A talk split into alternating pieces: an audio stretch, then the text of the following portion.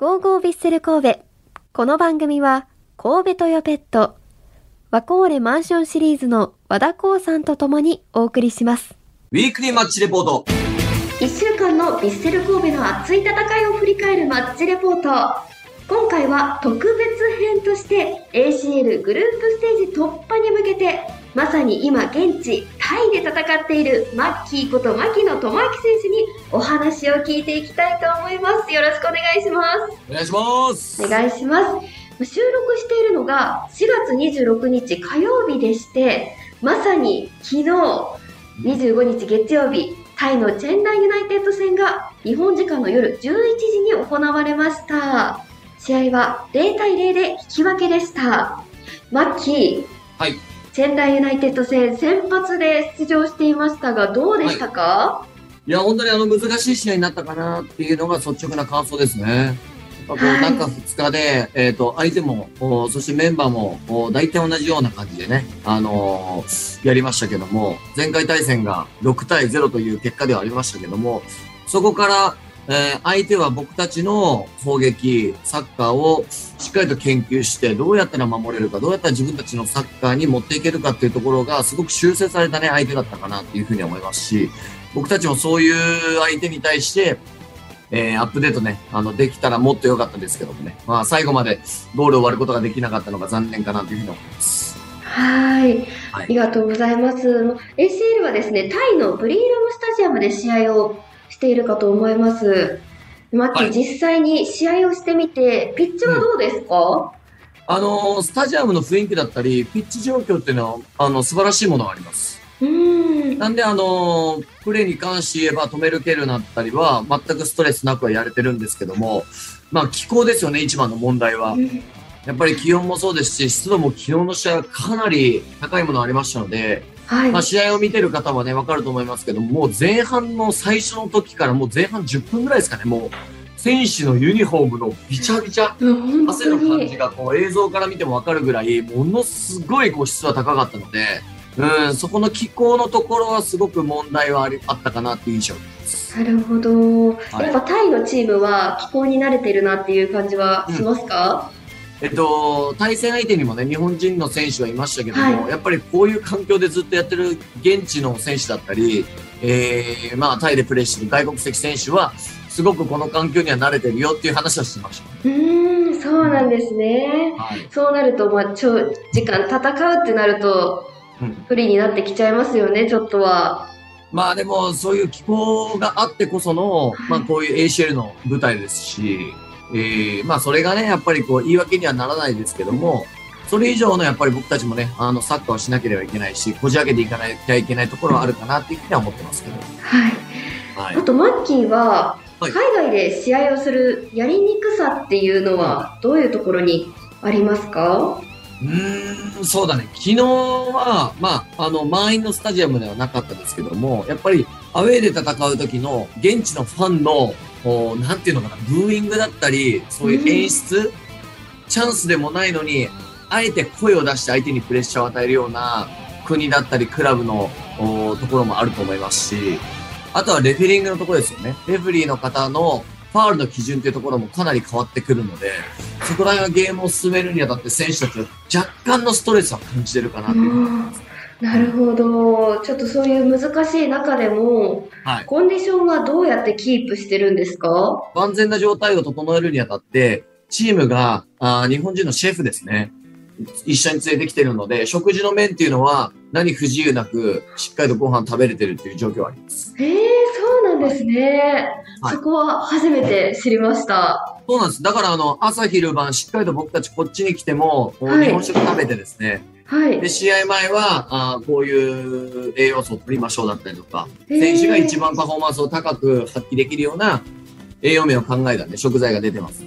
なるほど。日本食ってどういうのを食べてはるんで、ですかそれこそ試合前はうなぎ食べたりもしてますし、えはい、毎食魚も出ますし、はい。えーでデザートっていうかフルーツもしっかりとしてますし、朝は、えっ、と、スクランブルエッグ、オムレツ、目玉焼きをどれか選ぶようにシェフに頼んで作っていただけますし、まあ、そういう意味では本当にあの、日本と変わりない環境づくりが、あの、キッチンではあります。へえ、日本でスクランブルエッグ目玉焼き選べるっていうなかなかないと思うんですけど。ね、そうだよね。そうですよね。意外に、あの、こと細かに食材のところもそうなんですけども、はい。お納豆だったり、うん、えーたく、たくあんだったりですね。あまあ、そういうその、ご飯のお供もたくさん用意してくれてますへし、ーあとはサラダにかけるドレッシングなんかもめちゃくちゃ豊富で、えー。10種類ぐらいあるのかな、すごっ。手厚、うん、それ、それぐらいそういうなんかこう、ご飯のお供とか、ドレッシング類とか、醤油とか、ポン酢とかももう全部揃えてますから。うん。素晴らしいシェフがいらっしゃいますね。そうそう。まあそういう意味ではすごくね、あの、万全なサポートをしていただいてます。なるほど、まあ、あと他で言うと私昨日ちょうどテレビでそれぞれボールが違うとかもあなんですけど、まあ、タイのサッカーと日本の J リーグとか違いってあったりしますか、あのーまあ日本とタイが、その標高の高さっていうのがちょっと若干違うんですね。ああはいで、あとはボールの空気の入れ方。日本でプレーしてるときは結構ボールをパンパンにするぐらい固めに入れてるんですけども、はい。で、タイでプレーしてるときは標高も違うし、ボールの空気圧も違うので、ちょっとボール蹴るだけでも結構ボール飛ぶんですよ。うーん。で、結構ボール飛ぶってことは、落下地点がちょっと若干ずれてたり、まあ、そういう意味ではそこら辺のボールの難しさとか、標高の高さとかで、ボールスピードとか飛ぶ距離っていうのは変わってくるのうで、んそこら辺の難しさは感じてる選手は多いと思います。あそうなんですね、はい。じゃあ思ったより届かないっていうことも出てきたりとかそうですね。だすねでいつもの感覚で蹴ったら、あ、ライン超えちゃったとかね。あうん。その微調整のところっていうのは、あはい、うん、あのーで、普段の練習からもやってるんですけども、なかなかちょっとこう、帳尻が合ってない部分もあります。そうですよね、あ新しいこと聞きましたありがとうございます、はいあと実際に現地まで来ているサポーターの映像がはいこう見えたんですけれども、はい。声をかけられたりとかはしましたか？そうですね。あのーたくさんの方がね、あのー日本から来ていただいているの僕ら選手にもすごく届いてますし、うんまあ、試合中も試合後もね、あの、まあ、ネット越しですけど、あの、お疲れ様とかね、あの、うんありがとうだったり、ナイス勝利だったとかっていう話は、あの、サポーターの方から直接、あの、声はかけられてます。あとはスタジアムから出るときに、バス乗るときにもサポーターの方たちがですね、バスの横にちょうどスタンバってて、選手とこうやって、まあ遠い距離ではありますけども、話すような環境っていうのは整ってます。そうなんですね、そうなるとね、サポーターはでもね、はい。あとね、日本からじゃなくて、現地のタイの方も、ヴィッセルのユニフォームを着て応援してくれてる方たちもたくさんいますえし、ー、あとはその対戦相手とか、ヴィッセル神戸のファンではないけど、現地に住んでる方で試合を見に来てる方が、ヴィッセル神戸のサッカーを見て応援したいって思ってくれたりだとか、あ、この選手好きだなとか知ってるっていうので声をかけてくれたりとかしてる現地の方たちもたくさんいます。そうなんですね、はいじゃあ ACL を通してもっと世界にヴィッセル神戸を知ってもらえる機会になってるっていうことですよね。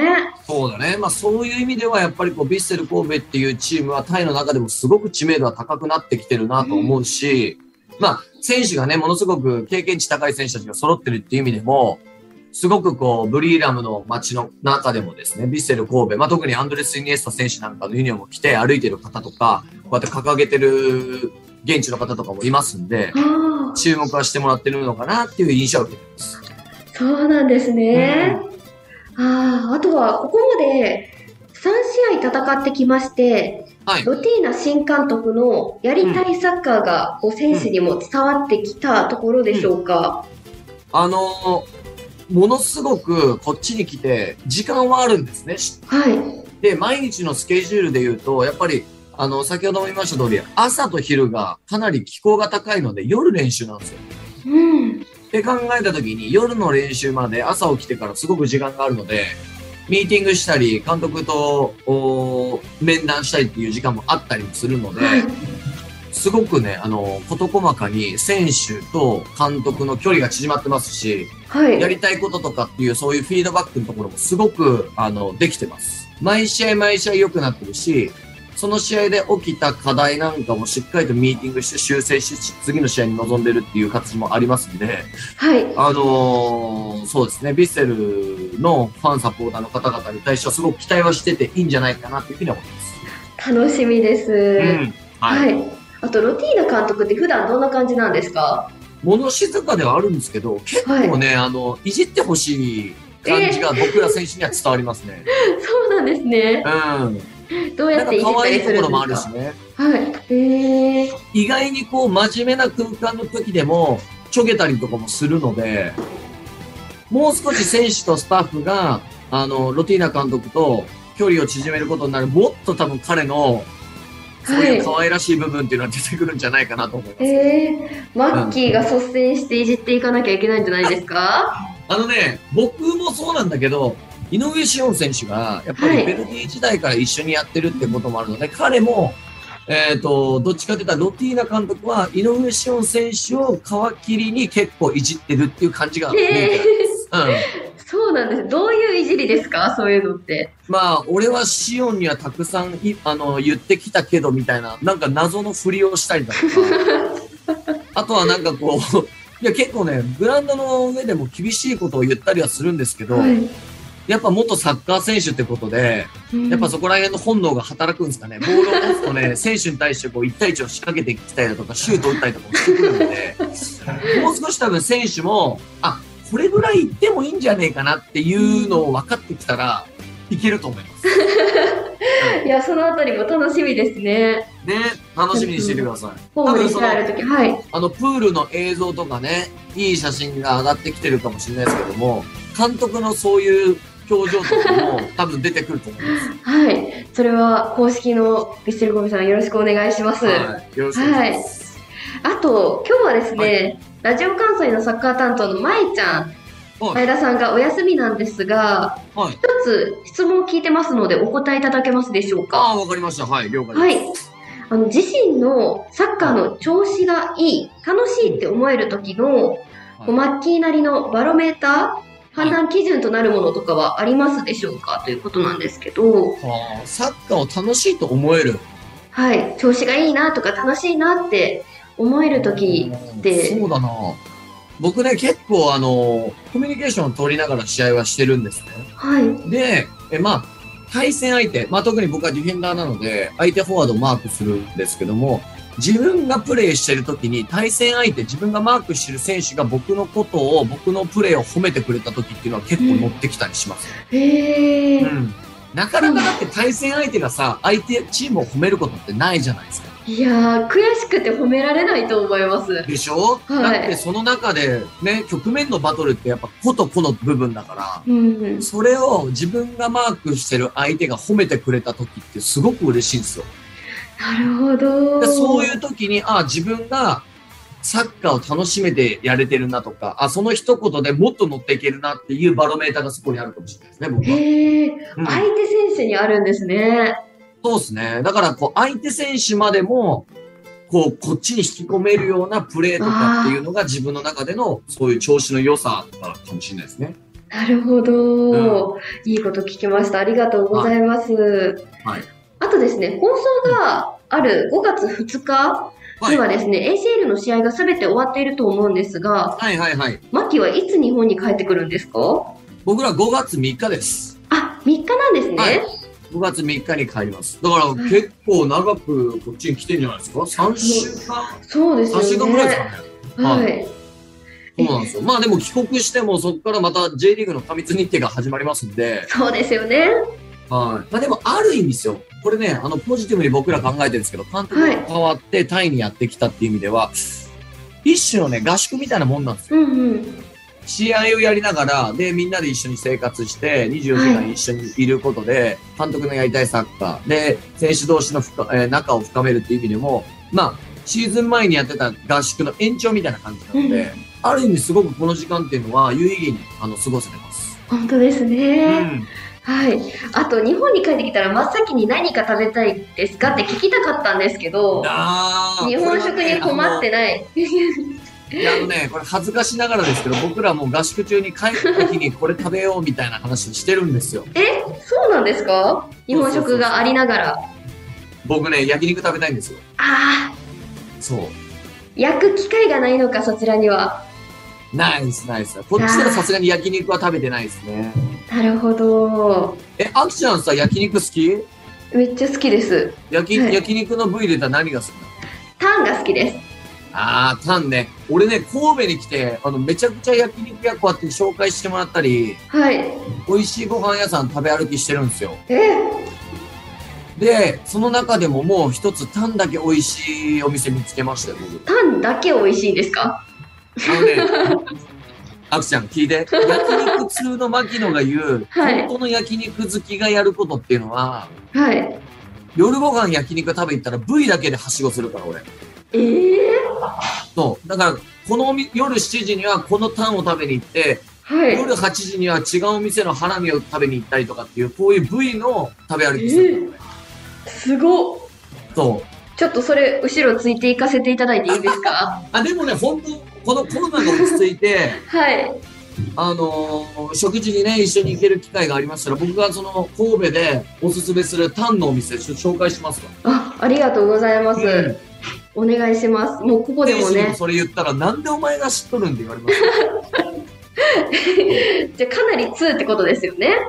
あのね、美味しい焼肉屋とかに行くと店長を呼んでちょっと喋ったりするんですよ。どこの部えー位が美味しいご飯屋さんあありますかとかね。で特に僕、神戸に来たばっかりなので、そこら辺のね、あの、お店知らないので、そういうお店の方と直接話して聞いていくっていう形取ってるんですけど。ええー、美味しかったらシェフ呼ぶタイプか。いやいや、すごいですねもうちなみに俺一回行ったからもうそこ。すごい。そう。そのお美味しすぎるので店長呼んでくださいっていう人ドラマでしか見たことないです。いやいやいや、あの、やってるんですよ。ええー、すごい。ずずうずうしいですけど。ちょっと目の前で見たいですね、それは。はなるほど。ぜひ引っ張っていただけたらと思いまい。す。行きましょう行きましょう。はい、ちょっと最後日本のお話になっちゃいましたけど、はい。今回はね、ACL の裏側をたっぷり聞けたように思います。はい貴重なお話ありがとうございました。こちらこそありがとうございました。以上、ウィークリーマッチレポートでした。